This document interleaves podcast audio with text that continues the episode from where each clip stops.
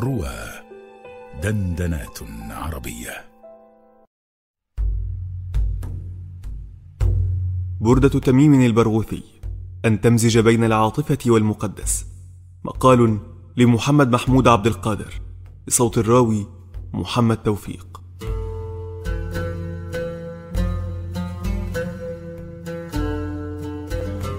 يطلق البعض على قصيدة لا تصالح للشاعر الراحل أمل دنقل قصيدة القرن وهي قصيدة عبقرية شعريا ونافذة البصيرة سياسية كون الشاعر استشرف فيها قضية معاهدة السلام قبل حدوثها من خلال التوظيف البارع للشخصيات التاريخية في التراث العربي. ربما يعطي هذا انطباعا ما أن روعة القصيدة وحدها لا تكفي لتحوز لقب قصيدة القرن بل تحتاج توفيقا ما بحضور المستمع الواعي بل وإقبال الظرف التاريخي المواتي مصداقا لوصف الشاعر الإنجليزي ماثيو أرنولد إن صحت نسبة المقولة إليه. أن الشاعر عندما يقتنص اللحظة التاريخية يتضخم ليصبح جزءا من اللحظة التاريخية ذاتها. هذه المواتاة تكاد تحصر القصائد المتنافسة على لقب قصيدة القرن في تلك التي تتناول الشأن العام والسياسي منه تحديدا. والسؤال هنا ماذا إذا استطاعت عبقرية شاعر أن تمزج العام بالخاص والعقل بالعاطفة والمقدس الثابت بالبشري المتجدد والتاريخ بالحاضر؟ وتستحضر التراث الإنساني والأدبي تتبعا واختلافا وذلك في قالب شعري فذ لغويا بل وطويل نسبيا بما يشابه مطولات الأوائل نظما. مع الاحتفاظ برهافة الحس الرومانسي الحديث في آن واحد. ألا تستحق هذه العبقرية المغايرة أن تدرس على حدة؟ ألا يستحق نص كهذا؟ أن ينافس على لقب قصيدة القرن؟ اعتاد البعض على وضع قصائد المديح النبوي في خانة مستقلة ربما تقديسا. وربما تأثرا بالعقلية العلمانية المتوغلة في كل شيء حاليا. وربما لأن شعراء المديح أنفسهم يصدرون مدحهم كعمل ديني لا كعمل أدبي. إلا أن قصيدة البردة لتميم البرغوثي لا تعطيك هذا الانطباع. ورغم كون شخص رسول الإسلام محمد بن عبد الله صلى الله عليه وسلم محور القصيدة وهدفها الأسمى فإن القصيدة لم تتخذ محورها كجذع شجرة تدور حوله أو ترتكن إليه. بل كشمس نيرة تضيء ما تحتها فاستطاع أن يبني أسفلها أرضا تتسع وتخضر أو تعشوشب كما يفضل الوصف. ربما شاهد كثيرون إلقاء الشاعر تميم البرغوثي قصيدة البردة بأبياتها المئتين على جمهور لم يمل من التصفيق إعجابا وإجلالا للنص والشاعر على حد سواء وذلك على مدار قرابة النصف ساعة حيث جمع تميم إلى روعة النص إبداع الإلقاء. وربما دقق بعضهم وعاود قراءة نص القصيدة الذي نشرته إحدى الجرائد إلا أن هذا المقال بصدد سبر أغوارها على الصعيد الإنساني وتفكيك أبعادها المغرقة في الأصالة. البعد الإنساني الرقيق في بردة تميم. يتلمس تميم خطاه في مديح الرسول الكريم صلى الله عليه وسلم حيث يغير المعتاد في مدح خصاله ومعجزاته إلى مدح المشترك الإنساني المطروق لدى كل من عانى ما عاناه الرسول على فرادة معاناته وسمو منزلته على من سواه في لطف ورهافة شديدين حيث يرفض أن يمتدح السمات المتكررة معتبرا أنها جانب مفروغ منه وسطحي إذا قيس بعمق شخصيته الفريدة. يقول في البيت الحادي والثلاثين ولن أقول قوي أو سخي يد من يمدح البحر لا يذكر له الزبد. إذا فبما سيمدحه الشاعر؟ وأي عمق بحري سيغوص فيه؟ يجيبنا تميم في تسعة أبيات تاليات من الثالث والثلاثين إلى الثاني والأربعين أنه سيمدحه بتعبه الإنساني وجهده الاستثنائي وفضل اختياراته ومشقة رؤيته عذاب المؤمنين به وهو أمر لو تعلمون عظيم.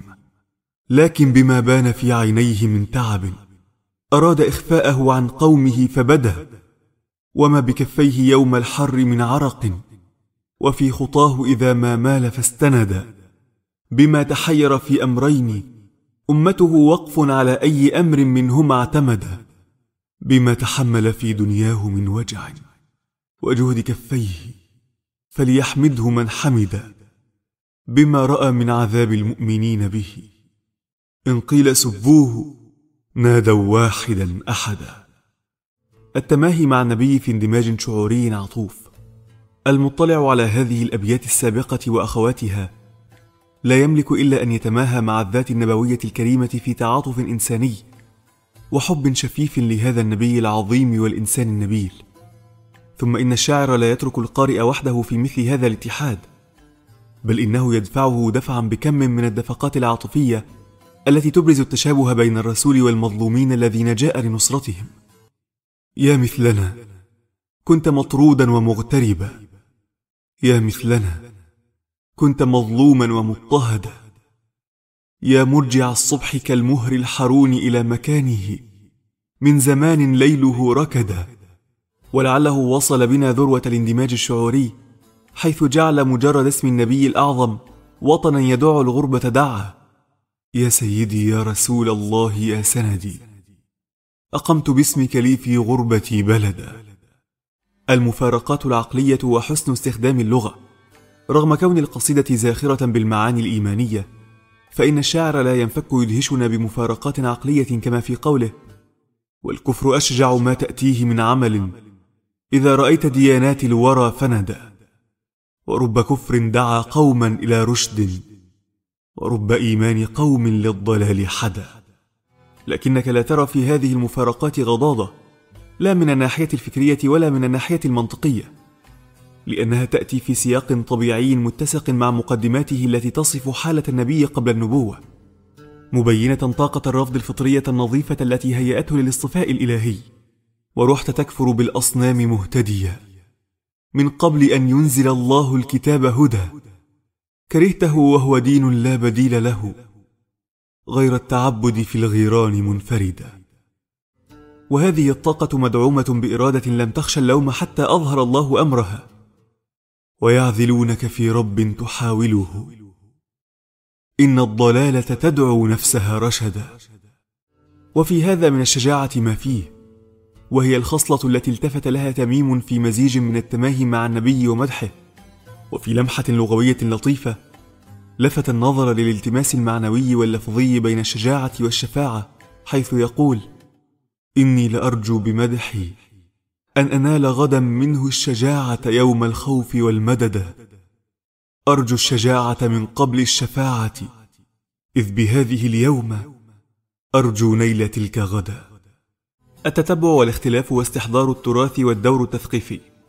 تتضمن المعارضة كفن شعري تتبعا اجباريا لمن يقوم الشاعر بمعارضته.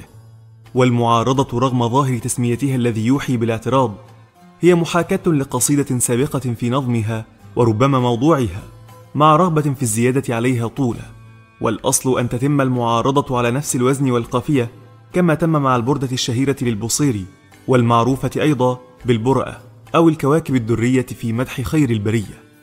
والتي لها قصة صوفية جميلة اشتهرت روايتها وذكرت في غير موضع والتي عارضها شوقي في نهج البرده ومن بعده شاعر معاصر هو خالد الشيباني في قصيدته أنوار البرده فرغم أن الشاعر لم يغير اسم القصيدة واختار لها اسم البرده كما لم يغير موضوعها وهو مدح الرسول الخاتم فإنه اختلف اختلافا جوهريا في القافية خروجا على ميمة البوصيري ومن عارضه من بعده وهو اي تميم له رأي جميل رائق رقيق في شأن البردة منذ خلعها النبي صلى الله عليه وسلم على كعب بن زهير رضي الله عنه بعد أن ألقى قصيدته الشهيرة بانت سعاد.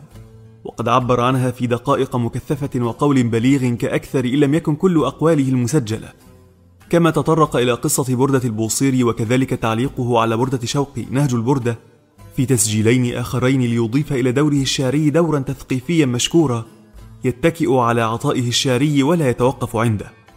اذا لما اختلف تميم اختلافا جوهريا في قافيته يجيبنا بفلسفته في التتبع والاختلاف في أبيات جميلة للغاية. تتبعا واختلافا صغت قافيتي مولاي صلي وسلم دائما أبدا. وليس معذرة في الاتباع سوى أني وجدت من التحنان ما وجد. وليس معذرة في الاختلاف سوى أني أردت حديثا يثبت السند. وخشية أن يذوب النهر في نهر وأن يجور زمان كلما قصد. فالشاعر لا يرضى أن ينسب شعره لغيره لا سيما إن كان شعرا يضيف له شرفا عظيما كمدح النبي الأعظم صلى الله عليه وسلم. مزج الماضي بالحاضر. لم يكتف الشاعر باستحضار التراث الشعري فقط وإنما أقام قصيدته شاهدة على التاريخ المتكرر بمآسيه المستمرة منذ قدم. وهو بذلك يحسن اقتناص اللحظة التاريخية ويدخل ضمن أحداثها كشاهد عدل غير محايد بل منحاز إلى حق قومه وأهله. ثم هو لا يرى أن الجرح مستجد ولكنه جرح واحد لم يندمل منذ ابتلينا به. إن الزمانين رغم البعد بينهما تطابقا في الرزايا لحمة وسدى. والجرح في زمني ما كان مندملا. حتى أقول استجد الجرح أو فصد. الحبكة في السرد بدءا وختاما. استطاع تميم إتقان حبكة القصيدة حيث بدأها كالأولين بغزل قدر على جعله بألفاظ تراثية إلا أن معانيها ميسورة جدا للمعاصرين وهي تشتبك مع التراث وربما تجاوزه يا لائمي هل أطاع الصب لائمه قبلي فأقبل منك اللوم واللدد. قل للقدامى عيون الظبي تأسرهم. ما زال يفعل فينا الظبي ما عهد. لم يصرع الظبي من حسن به أسدا بل جاءه حسنه من صرعه الأسد. ثم يحكم الختام على مئتي بيت بالتحديد في لفتة طريفة حيث قال وهذه بردة أخرى قد اختتمت أبياتها. مئتان استكملت عددا. يا رب واجعل من الختم البداية وانصرنا وهيئ لنا من أمرنا رشدا. وربما يرى البعض أن البيت الأخير مجلوب في تكلف مال تتمة المئتين إلا أنني أرى فيه إضافة يوضح فيها الشاعر مذهبه المتفائل والواقعي في آن بأن دور الشعر لا يكون إلا بداية لما بعده وأن الكلام وإن كان مقدرا أو مقدسا فإنه يؤتي ثمرته بما يتلوه من وعي وأفعال.